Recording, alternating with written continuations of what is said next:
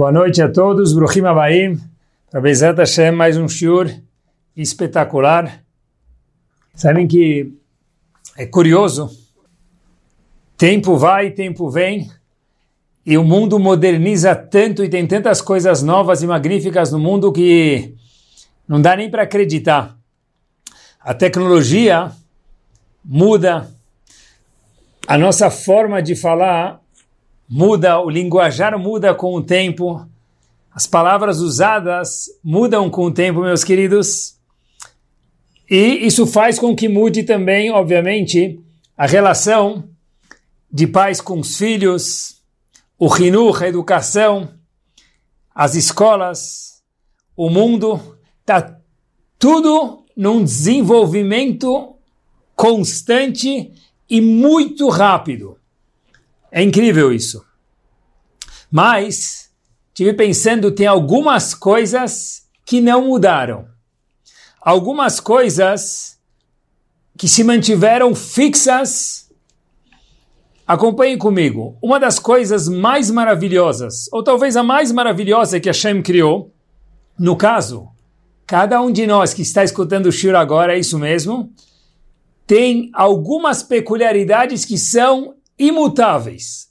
Independente da tecnologia, do desenvolvimento, de tudo que cresce, se desenvolve, se aprimora e melhora, o ser humano, jovem ou de idade, homem ou mulher, algumas coisas específicas não mudaram.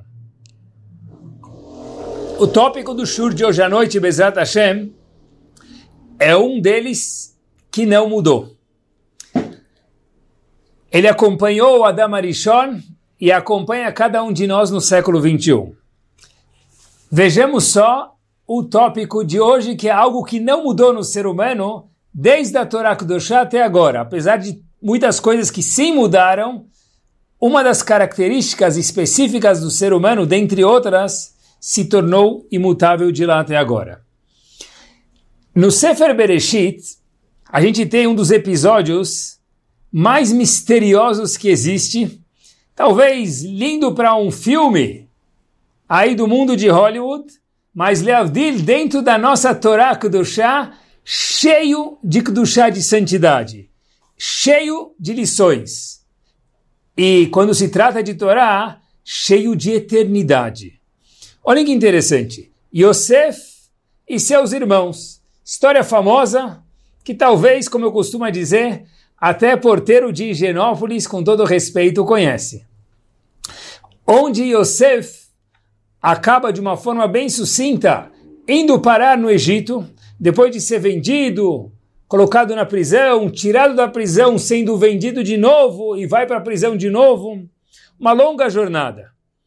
E ele se torna um dos homens mais importantes. Ele se torna a peça X do mundo e da potência mundial que era o Egito. Até que, anos depois, Yaakov, o pai de Yosef, dá uma ordem para os seus irmãos, doze tribos, olhem, a gente não tem mais comida, a gente precisa comer. Vão até o Egito e lá tem comida. E mal sabiam eles, como todos sabem aqui, que o homem do Egito que coordenava tudo, o ministro da fazenda, era Yosef. Eles vão e voltam, e vão e voltam algumas vezes, a Torá conta para gente. E depois de algumas vezes que Yosef fala para eles, olha, eu quero ver se a história que vocês estão me contando é verdade, vocês não são espiões. Então tragam um irmão, tragam outro irmão, e faz todo um drama com eles. Em um momento, algo misterioso acontece. Em Parashat Vaigash, a gente chega ao final da história, mais uma vez, de uma forma muito breve, obviamente, que é o que interessa para a gente para o shiur de hoje, a gente vai pegar um ponto daqui. Chegam os irmãos para Yosef para comprar comida mais uma vez, e Binyamin, o irmão menor, estava preso com Yosef de refém, para ver se de fato os irmãos dele, que estavam vindo com, comprar comida, não eram espiões. E mais uma vez, os irmãos nunca imaginaram que aquele homem poderoso era aquele mesmo Yosef que foi vendido há duas décadas atrás. Em Parashat Vaigash, a Torá conta para a gente o seguinte: Yosef leitapek elav. Yosef não aguentava mais. Ele não conseguiu mais se controlar. E aí, o que ele fez? Na frente dos irmãos, imagina, o grande homem do Egito, seguranças, leões, o homem mais poderoso do Egito, e o Egito era a potência do mundo, então, por consequência do mundo, Yosef não conseguiu mais se segurar, e diz a Torá Kudoshá, traduzindo palavra por palavra, Vaiten kolobibri. Ele começou a lacrimejar, ele começou a chorar. E óbvio que ele chega para os irmãos e fala, Ani Yosef, eu sou Yosef. Ele se revela para os irmãos. Uau! Que mudança repentina! Até poucos momentos atrás, Yosef estava durão com os irmãos. Vocês são espiões ou não? Não me provem, tragam um irmão, tragam outro irmão, deixa um de refém, deixa o outro de refém. De repente, muda, sai do sol para a chuva, ou da chuva para o sol, de uma forma repentina. Yosef não consegue mais se segurar, e ele começa a chorar e fala, agora eu não consigo mais ser durão ele acaba se revelando e falando: Olha, esse big boss aqui do Egito sou eu, Yosef, irmão de vocês. E a pergunta, meus queridos, que eu tive por alguns anos é Manishtaná. O que, que fez Yosef, daquele homem durão, severo com os irmãos, para virar, no termo educado da palavra, uma pessoa a gente fala em português, virou como se fosse, obviamente, com respeito, uma moça. O que aconteceu? Começou a chorar e de imediato teve que se revelar para os irmãos. Vi uma resposta impactante para essa pergunta que eu tive por anos. E com essa resposta, a gente desenrola o estilo de hoje à noite, Bezrat Hashem. Olhem só que curioso. Yosef, meus queridos, chega aos irmãos, começa a se revelar para eles. Mas por quê? Porque o que mudou foi um fato. Diz o livro Shemenatov, no volume 4, algo magro. E Eudá, grande Eudá, uma das doze tribos, irmão de Yosef também, ele chega para Yosef e fala o seguinte: Benjamin está preso aí, nosso irmão. Mais uma vez, eles nem tinham ideia que aquele homem era Yosef, o irmão deles. Benjamim estava preso, o irmão caçula como refém, e Eudá falou para Yosef, olha, eu me comprometi com meu pai, que se esse meu irmão, Benjamim, que está hoje de refém com você, não voltar para casa comigo, eu estou comprometendo esse meu mundo e o meu mundo vindouro. Até aí, Yosef não estava nem aí. Porque Yosef tinha um plano que ele tinha a fazer com os irmãos devido ao sonho que ele teve anos atrás. Até que de forma repentina, Yosef amolece e começa a chorar. O que, que aconteceu? O que, que chacoalhou Yosef? O que, que fez ele se comover? Diz o livro Shemenatov o seguinte: Yosef falou uma frase que comoveu, e, a, melhor dizendo, Yehudá falou uma frase que comoveu Yosef e fez Yosef chorar e se revelar aos seus irmãos. Que er ele elavi, como é possível que eu vou voltar para o meu pai enquanto meu irmão Benjamim está preso aí? Veanar e o jovem, meu irmão Benjamim, enenuiti, não volta comigo. Não consigo voltar para o meu pai Yaakov sem meu irmão porque eu prometi que devolveria ele para casa. Pen ire, agora preste atenção no final do passuco, meus queridos, porque talvez o que, que vai acontecer? Berasherim avi. Porque eu não consigo imaginar o sentimento de eu voltar para casa e meu pai vai se sentir mal. Meu pai vai estar muito mal.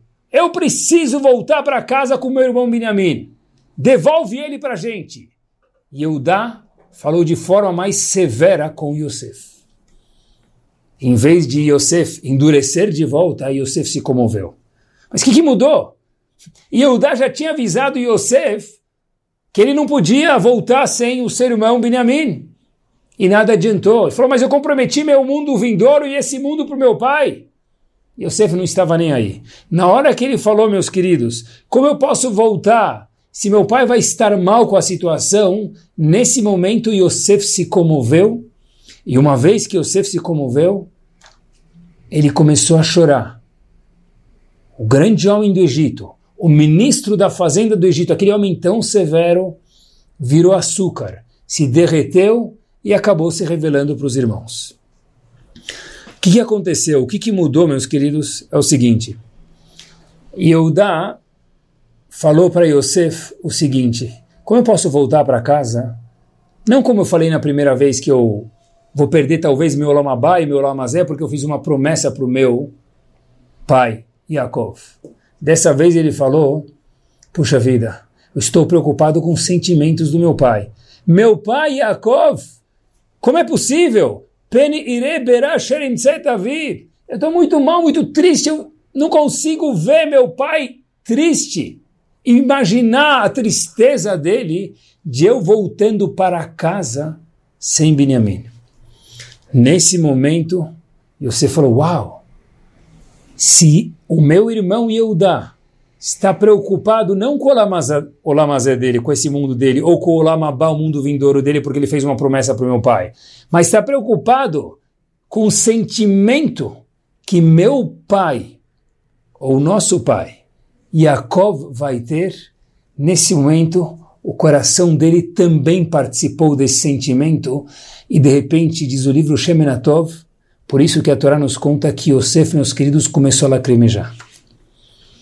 Ou seja, o que fez Yosef, depois de muito tempo, se revelar para os irmãos antes do momento que ele esperava, foi o fato dele entender que Yehudá se colocou nos sapatos de Yaakov e entendeu o sentimento de Yaakov, a tristeza de Yaakov, de não ter Benjamim de volta. Não porque Yehudá perderia o seu Olamazé Olamabá. Isso não comoveu Yosef, porque esse problema é teu. E eu também tenho meu plano, disse Yosef. Mas, quando ele falou, uau, você está preocupado com quem? Com Yehudá? Você, Yehudá, está preocupado com Yaakov, meu pai? Opa, nesse momento Yosef se comoveu. E aqui eu queria fazer um parênteses e numa tangente a gente já volta para o nosso assunto, que é impossível pular isso. Quando Yosef foi se revelar para os irmãos e ele começou a chorar, diz a Torá Akudoshá para a gente algo interessante. Ele falou para todos os seus seguranças e ajudantes saírem de lá. Todo mundo, por favor, saia daqui. Ficou sozinho na sala. Ninguém entendeu, porque o grande homem, sem os seguranças, sem a proteção dele com estranhos, por que Yosef pediu para todo mundo sair da sala quando ele foi se revelar? Dizem nossos sábios, porque Yosef falou para os irmãos Ani Yosef, eu sou Yosef, atenção, Asher mechartem otim Mitzrayim, que vocês me venderam ao Egito. Se os seguranças estiverem lá do, tivessem lá do lado, todo mundo ia descobrir que aqueles eram irmãos de Yosef e que venderam Yosef para o Egito. E aqueles mesmos irmãos que agora iam morar no Egito por algumas décadas, centenas de anos, imaginem só que vergonha eles iam passar. Pessoal, olha a fineza desse homem Yosef. Olhem a fineza. Os irmãos que venderam ele, que mal se preocuparam com ele. Quando Yosef foi se revelar aos irmãos, depois mais uma vez de Eudá, ter se comovido sentido os sentimentos de Yaakov, onde fez Yosef também participar dos sentimentos e chorar, mas ele falou: Olha, um minuto, isso não permite que eu envergonhe meus irmãos? Uau! Que me venderam? Que super-homem! Falou para todos os seguranças saírem da sala. Porque ninguém nunca soube no Egito, repito, ninguém nunca soube no Egito, queridos, que aqueles irmãos foram os mesmos irmãos que venderam Yosef. Ninguém nunca soube disso. Inclusive, vale notar aqui, dentro do parênteses que a gente está fazendo aqui, para a fineza de Yosef, meus queridos, E olhem que são esses personagens da Torá Kedoshá. Yosef, quando se deparou com seu pai, Yaakov, e viu ele, e ficou muito tempo sem ver ele, dezenas de anos, durante toda a estadia de Yosef, repito, toda a estadia de Yosef, e Yaakov no Egito, eles nunca ficaram a sós juntos. Dizem nossos sábios por quê? Porque se eles ficassem a sós juntos, podia muito bem Yaakov chegar a Yosef e perguntar: Me conta a tua história, como você veio parar aqui? E nesse momento, Yosef ia ficar numa situação delicada e tendo que revelar para Yaakov, seu pai, que seus irmãos o venderam. Então, Yaakov nunca ficou com seu filho Yosef. Yosef nunca se deixou ficar com seu pai Yaakov a sós, para não ter que cair na situação. E os irmãos, mais uma vez, ninguém nunca soube no Egito que foram eles que venderam Yosef ao Egito. Olhem só que pureza, que dignidade, que midot perfeitas que esse grande homem Yosef tinha. Fechemos parênteses. O que fez, mais uma vez, Yosef se revelar aos irmãos foi quando ele entendeu que Eudá sentiu os sentimentos do seu pai Yaakov. Empatia. Inclusive, vai aqui uma bomba Yosef fez os seus irmãos, nessa jornada de comprar comida, antes de se revelar, irem e voltarem algumas vezes. E cada vez ele colocava o cálice dele nos, no, nos, nas sacolinhas de um dos irmãos, e os irmãos chegavam assustados, e Yosef incriminava eles de terem roubado o cálice, quando na verdade foi o próprio Yosef que colocou. Os irmãos sofreram muito. E Yosef pretendia fazer os irmãos sofrerem ainda mais um pouco. Se não fosse o fato de Eudá ter tido essa empatia com Yaakov, que fez Yosef chorar e se revelar de uma forma antecipada. Por que Yosef fez os irmãos sofrerem tantos, tanto?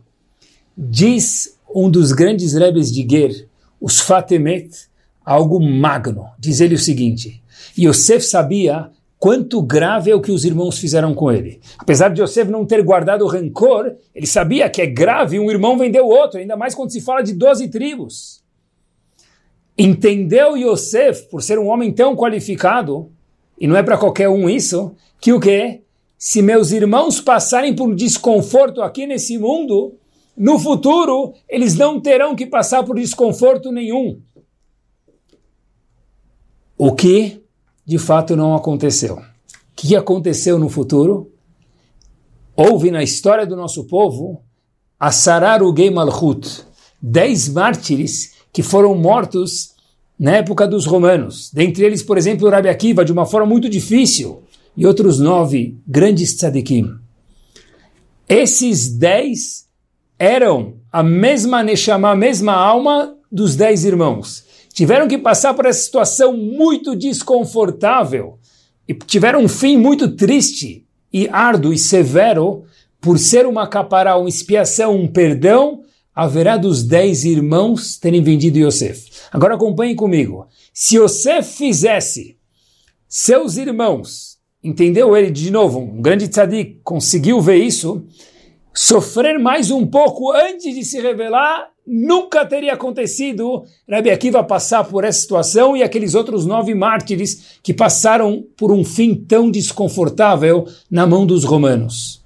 E a pergunta então é por que, que Yosef se antecipou? A resposta foi o que nós dissemos antes. Quando Yosef viu a empatia que Yehudá teve com seu pai Yaakov, ele falou, uau, ele entrou no mesmo canal, na mesma sintonia ele começou a sentir o desconforto dos irmãos e não conseguiu se segurar. Segurança, saiam daqui. Fechou as portas, começou a chorar e se revelou para os irmãos. Mesmo que foi às custas de no futuro, centenas de anos depois, termos uma situação desconfortável demais de dez Tanaim, dez pessoas gigantes, como Rabi Akiva mencionamos antes e outros, passarem por essa situação desconfortável de ter um fim muito, muito triste, como o Talmud descreve cada um deles. Por que isso? Porque Eudá não ficou preocupado com seu Olamazé e seu Olamabá. Isso não comoveu Yosef. E Eudá ficou preocupado como meu pai vai se sentir se eu não trouxer Benjamim de volta. Uau! Se você e Eudá está preocupado com os sentimentos do nosso pai, uau, que fineza! Não consigo mais me segurar. Mas isso vai comprometer que no futuro terão os dez mártires. Sou um ser humano, não consigo me segurar. E Yosef começa a chorar nesse momento e se revela aos irmãos. O poder magno de sentir o que o outro está sentindo. Isso transborda para fora da gente, inclusive em situações tão atípicas quanto essa situação de Yosef, que fez Yosef cancelar o master plan dele de deixar os irmãos um pouquinho mais de molho. Yosef não conseguiu aguentar. Olhem que interessante. Vou contar para vocês uma história, já que a gente está falando de empatia verdadeira que me chamou muita atenção. Um jovem, depois de um, um jovem e uma jovem cancelaram um noivado. A história se passa em Israel e a noiva, ex-noiva, pediu para o pai, falou, olha, eu já escutei falar muito do grande Rav Shlomo Zalman Auerbach, Zichron Libraha, e queria pedir uma brachá para ele. Eu passei por uma situação muito difícil, desfazer um noivado é muito difícil, pelo menos deve ser muito difícil. Então, ela falou, olha, estou muito triste, eu queria tanto Abba uma brachá do Shlomo Zalman. O pai disse, claro, o momento que o pai estava livre era o dia de Purim. O pai levou sua filha no dia de Purim para receber uma brachá desse grande homem. Quando ele chega para pedir a brachá para a filha dele, junto com a filha dele, por surpresa, chegaram um pouco atrasado, era Shlomo Zalman, Auerbach estava na Seudá, na refeição de Purim. O pai entra lá e fala, olha, eu trouxe minha filha, desmanchou o noivado, ela faz questão de ter uma brachá do Senhor, estou trazendo ela aqui dentro, ok? A Shlomo diz, não, não, não, não. O pai não entendeu nada, pediu para ele esperar fora. Um minuto depois, a Shlomo sai da refeição para o hall da casa, onde não tinha ninguém, conversa com aquela ex-noiva e dá uma brachá para ela. A menina emocionada em ver o Rav Shlomo Zalman receber a brachá e começou a lembrar do noivado dela e da tristeza de agora estar ex-noiva, desmanchado o noivado, começa a se emocionar e começa a chorar. Shlomo Zalman espera ela se recompor, dá mais uma força para ela, uma brachá, e ela agradece, indo para sua casa junto com seu pai, Rav Shlomo Zalman voltando para a cidade para a refeição de Purim. O pai pergunta a Rav, por que, o senhor teve que sair da refeição para dar uma brachá para minha filha? Podíamos muito bem ter entrado lá dentro e o senhor dava brachá lá dentro para ela. Rav Shlomo Zalman, como assim? como assim? Eu sei, pela história que você me contou, a introdução, que sua filha é uma ex-noiva. Certeza? Quando ela fosse me contar a história dela, que foi o que aconteceu, e pediu uma brachá, ela ia chorar. Ou pelo menos ia querer chorar. E na frente de todo mundo, na saudade Purim, ela não ia poder nem chorar. Por isso, achei condizente sair fora no hall para que sua filha pudesse expressar os sentimentos dela e depois eu dar uma brachá digna para ela. Pessoal, olhem que bomba! Olhem o que quer dizer sentir o sentimento do outro. No caso de Rav Shlomo Zalman Brachá é, inclusive, antecipar que sentimento ela poderia ter e, no meio da refeição, com todo mundo perto, eu não posso fazer isso. Claro que eu preciso sair da minha refeição. Algo impressionante, algo bárbaro, algo magnífico. Sabe que nós temos aqui algo muito interessante e queria falar para vocês. A gente fala todos os dias, meus queridos, a gente fala todos os dias na nossa tefilá, a gente tem isso dentro da Torá Kedoshá e a Torá nos conta, meus queridos, a gente tem um passuco magno. Quando se fala de Yaakov, está escrito Akol Kol Yaakov a voz é a voz de Yaakov, o nosso terceiro patriarca. Mas Yaakov também tinha um outro nome. O segundo nome de Yaakov era Israel. Israel é um nome que ele ganhou um upgrade. O mesmo Yaakov virou Israel e até hoje nós somos chamados de Bnei Israel. Quando se fala de Yaakov, a gente fala Kol Kol Yaakov, a voz é a voz de Yaakov. Quando se fala de Israel, que é a mesma pessoa, só que com upgrade, nós somos chamados Bnei Israel, como que ele é chamado? Shema Israel. Ou seja, falar é para Yaakov. Quando Yaakov, o som, a voz, o dito, é de Yaakov.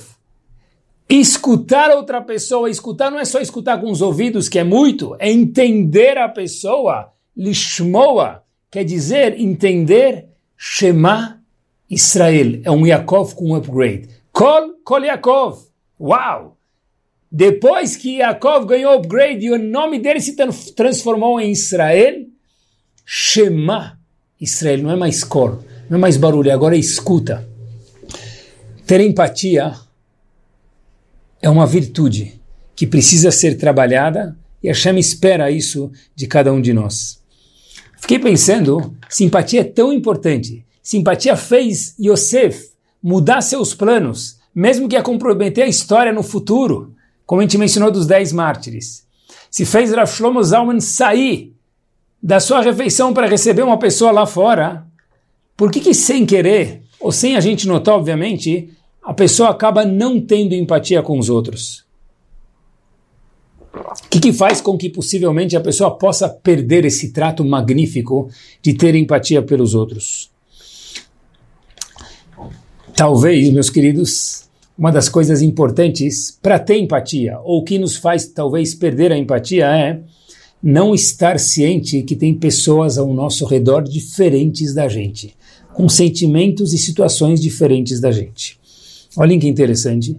Para eu poder ter empatia com o outro, eu preciso primeiro saber que tem pessoas ao meu lado, estar ligado neles e não mais em mim. Porque se eu estiver com os dois faróis, ou os dois olhos olhando para mim, eu não consigo enxergar o outro. Então eu não consigo sentir o sentimento do outro. E Eudá só conseguiu sentir o sentimento de seu pai, Yaakov, sem Binyamin. O Rav Shlomo Zalman, daquela ex-noiva, porque saiu de si para olhar para fora. E a gente vê isso muito claro. Aonde? Na Paraxá, que famosa Paraxá que fala de Avraham Avinu encontrando os três anjos. Quando Avraham Avinu vai visitar aqueles, os três anjos vêm, melhor dizendo, visitar Avraham Avinu, a Torá nos conta algo interessantíssimo. Vai sair na Avaiar. Avram Avinu estava sentado na sua tenda no terceiro dia do Brit Milá e ele olha.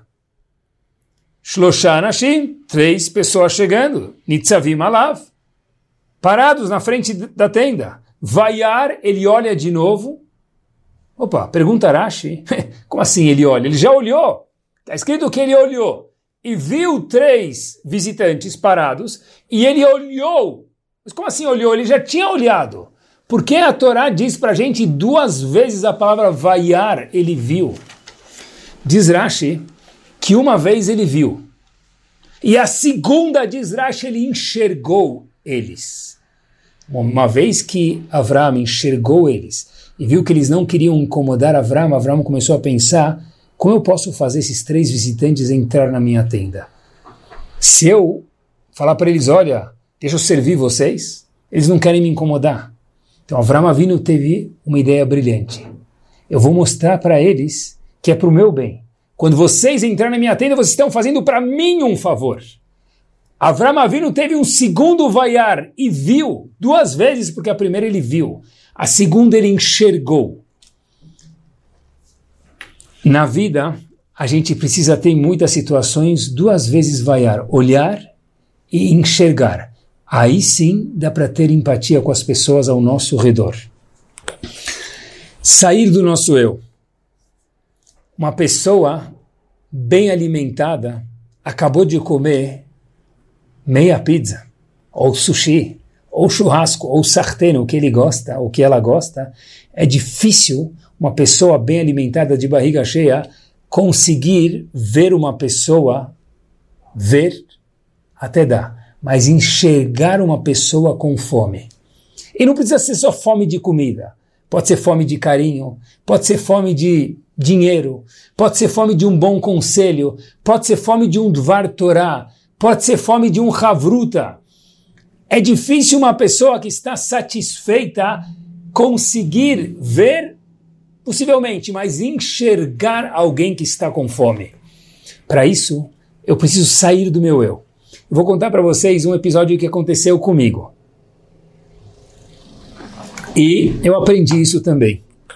Uma vez, já faz alguns bons anos, quando fui uma, uma das vezes que fui no Lar dos Velhos visitar alguns senhores que estavam lá, e de repente eu entrei em um dos quartos, testando minha coragem e tentando conversar com aqueles senhores que talvez não tenham muitas visitas semanais ou mensais ou anuais. Comecei a conversar com o senhor e não saía nenhuma palavra. Sorriso, então, sem chances.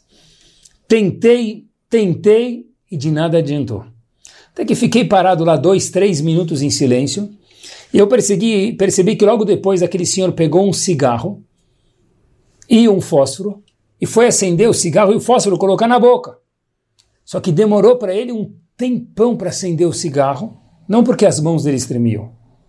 Inclusive, uma das vezes que ele foi acender o cigarro, o fósforo queimou o dedo dele eu logo entendi uma coisa.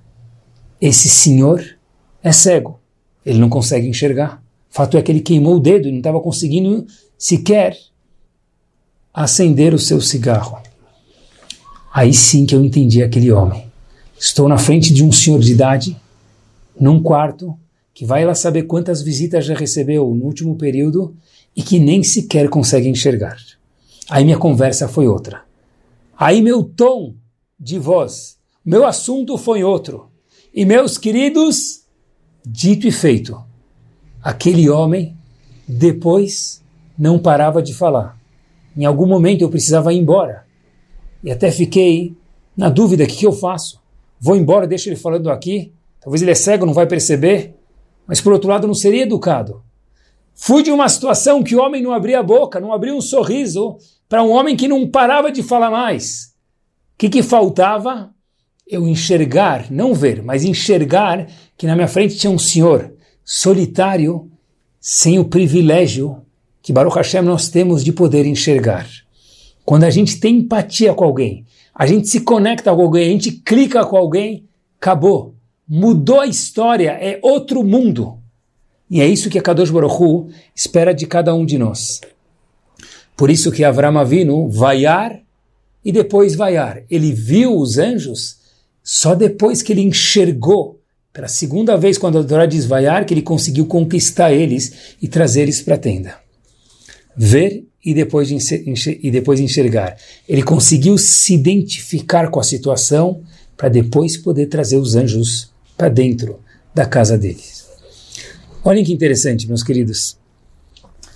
Quando se fala de sentimentos e se fala de empatia, óbvio que para que eu possa entender o sentimento dos outros, eu primeiro preciso entender que nós também temos sentimentos.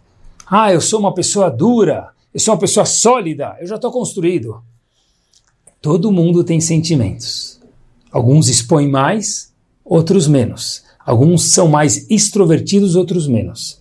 Mas todo mundo tem sentimentos. E, infelizmente, poucas pessoas trabalharam as midot de estar em touch com os sentimentos que nós temos. Se eu não consigo perceber que eu estou feliz ou triste, bravo ou tranquilo, muito difícil eu ver e enxergar alguém fora de mim feliz, triste, bravo, tranquilo ou qualquer outro feeling. Eu preciso olhar para fora. Número dois, estar em touch com meus sentimentos para poder validar sentimentos diferentes que existem nos outros. E já que a gente está falando sobre empatia, e deu duas dicas de como se conectar com os outros, olhando para fora, estando em touch com nossos sentimentos para poder clicar nos sentimentos que os outros têm, eu acho que merece um passo adiante em nosso estágio final do Shur. Eu, por alguns anos, tive uma dúvida. Na verdade, mais uma dúvida.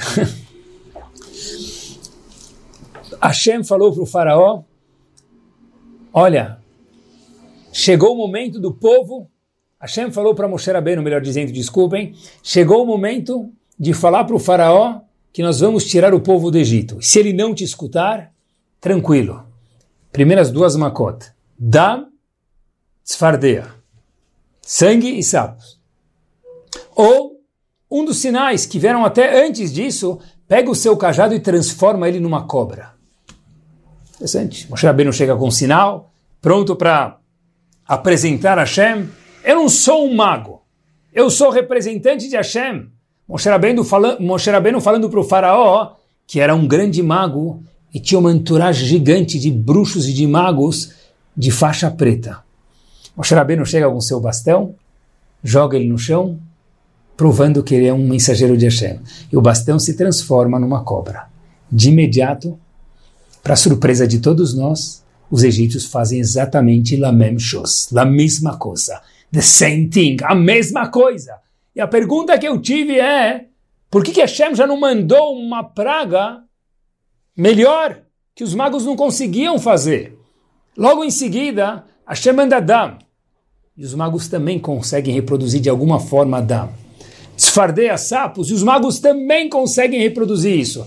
Até que na terceira praga, que era Kinim, piolhos e daí por diante, só Moshe Rabbeinu conseguia fazer, nenhum mago mais conseguiu fazer. Aí sim começaram a re, re, rever os conceitos. Uau, deve ser que ele não é um mago, Moshe Rabbeinu, uma pessoa mensageira de Hashem.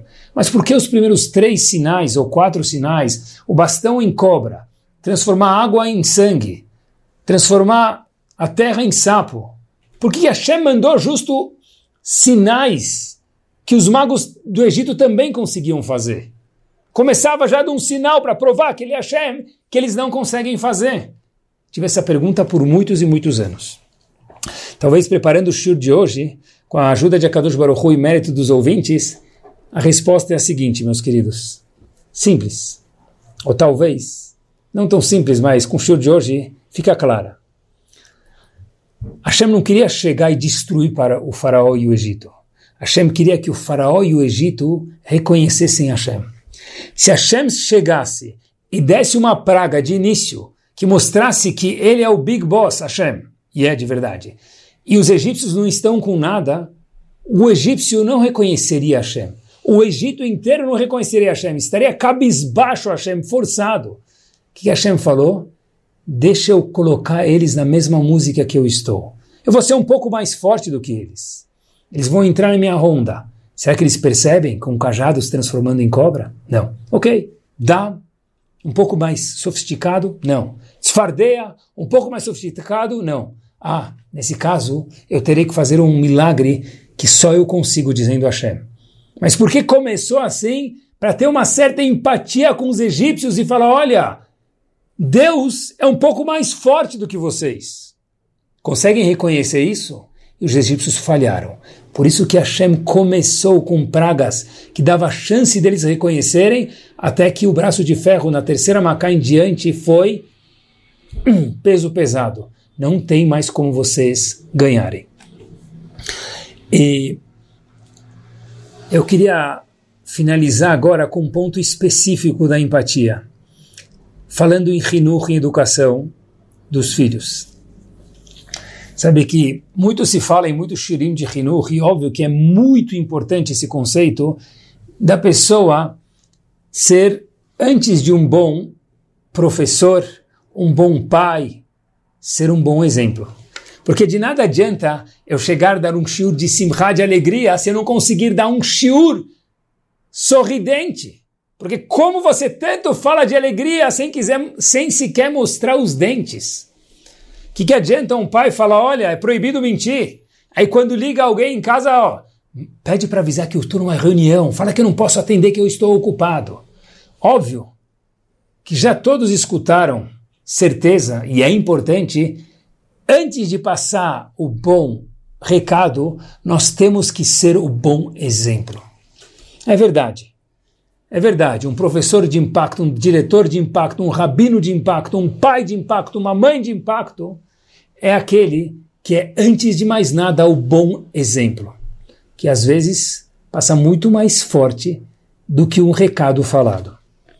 Agora prestem atenção. Falando em empatia, no século 21 em específico, existe um detalhe que só o bom exemplo não resolve.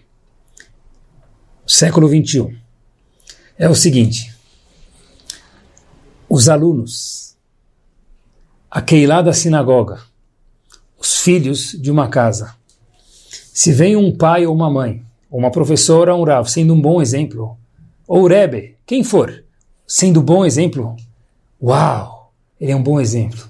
Kolakavod. Talvez eu mando um beijinho, levanto para ele e fica mais ou menos por isso, no século 21. É o que acontece. Quando que nós tornamos a nós mesmos parte da vida daqueles que estão na nossa casa, na nossa escola, na nossa Keilah? Quando? Quando eles conseguem se identificar com a gente. Porque, pessoal, se eu sou um bom exemplo, então tá bom, Hazako Baruch, parabéns para você, uau, kolakavot. Talvez vou colocar uma foto sua na minha carteira, mas não vai participar da minha vida. Quando que um pai participa da vida do filho? Um Rav da, da vida da Keilah. Uma mãe da, da vida do filho ou da filha. Uma escola, um professor dos alunos. Quando? Quando os alunos se identificam com ele. E para um aluno, um filho, alguém de uma sinagoga se identificar com o Rav, com o professor, com o pai ou com a mãe, é preciso ter empatia. É preciso que o pai, a mãe, o professor e o Rav, todos entendam aqueles que estão com respeito abaixo da gente. Porque senão vira alguém no pedestal que eu não tenho nada a ver com ele. No momento que eu tenho empatia, no momento que eu sei que meu pai me entende, que meu pai pode sentar no chão brincar comigo, que minha mãe pode sentar no chão cozinhar comigo, ou na cozinha, não precisa ser no chão, cozinhar comigo, que meu Rav consegue entender uma dúvida que eu tenho, um yetzerará que eu tenho. Meu professor entende uma fragilidade que eu tenho, que eu preciso sair durante a aula duas vezes para beber água. Na verdade, eu não preciso beber água, eu só preciso dar uma volta para espairecer. No momento que ele entendeu isso, ela entendeu isso, o aluno se identifica com o professor com o pai, com a mãe, com o Rav, aí sim o exemplo deles se torna uau! Eu quero ser que nem meu pai. Eu quero ser que nem minha mãe. Eu quero ser que nem meu Rav. Eu quero ser que nem meu Rebbe. Quem for. Porque, meus queridos, senão, aquela adoração que tinha há poucos anos atrás ou décadas atrás, hoje não existe mais a não ser para muito poucas pessoas, e aqui a gente fala para a grande maioria, 99,9 talvez, na aventura dizer que só funciona o bom exemplo, que tem que existir, com um feeling de attachment, de estar junto. Esse feeling de estar junto depende de quanto eles conseguem se identificar conosco e quanto a gente, mais importante, se identifica com eles para criar essa ligação. Isso depende de uma coisa em específico: a empatia que eles têm pela gente e nós por eles. Um filho, quando sai fazer uma farra com o pai, acabou. O pai mostrou para o filho que ele se identificou com ele e o filho entende isso. Uma vez, o Razonish falou algo, escreveu algo no seu livro marcante. Escreveu Razonish que muitas vezes os pais pensam que para ter um filho bem educado é importante e é isso que faz o Hinur levar o filho para Israel, para Estados Unidos, para onde for, para a Europa, num Rav qualificado que o pai estima pegar uma brachá. Ou talvez duas brachot, ou uma vez por ano e pegar brachá. Diz o Razonish, se equivocou. Isso talvez faça parte, mas isso não vai fazer o nosso filho mais florescido so, somente. Razonish, para ter bons filhos, óbvio, precisa fazer tefilá para Hashem, que é 90%, mas os nossos 10% são gastar tempo com eles. É isso mesmo. Tempo é cozinhar junto, tempo é passear junto, tempo é brincar junto, porque numa vez que ele, ela, meu aluno, meu filho, quem for, se identificar comigo e eu for um bom exemplo, ele vai querer ser igual a mim. Acabou, não precisa falar mais nada. É só sermos bons. Não é tão fácil, mas com a ajuda de Hashem, que a gente acaba tendo alguns aprendizes ao nosso lado sem que nós percebamos. Tudo isso depende do que? De empatia. E olhem que interessante, meus queridos, a tradução da palavra Av na Torá, ela aparece em Sefer Bereshit, quem aponta isso é Rav Shimon Schwab no seu livro Men Bet ele diz que a palavra Av quer dizer o quê? Como a gente traduz a palavra Av? Pai, Abba. Ou seria a mesma coisa mãe? Mesma coisa, ou mesma coisa Rav. Ou mesma coisa professor. Alguém que está em cima de alguém um pouco abaixo da gente. Como traduziriam a palavra Av? Diz Rashi no Humash em Sefer Bereshit, Av, Haver, ve patron. Um amigo e alguém que está junto com o filho. Uau! A palavra Av, diferente do que a gente podia imaginar, em qualquer dicionário a palavra Av não aparece como amigo. Óbvio que tem uma hierarquia mas para existir a ligação tem que ter um certo nível de amizade, porque é nesse momento que ele, ela se identifica comigo, com ela. Como? Com a empatia. Quando tem uma amizade, uau! Meu pai é meu amigo, mas ele é um destaque. Eu quero ser que nem ele. Meu Rav é meu amigo, entre aspas, com respeito. Eu tenho uma certa proximidade, ele me entende mas ele é uma pessoa muito mais elevada. Quero ser um pouco dele, quero ser tudo igual a ele. Especialmente no século 21. E com essa história nós terminamos.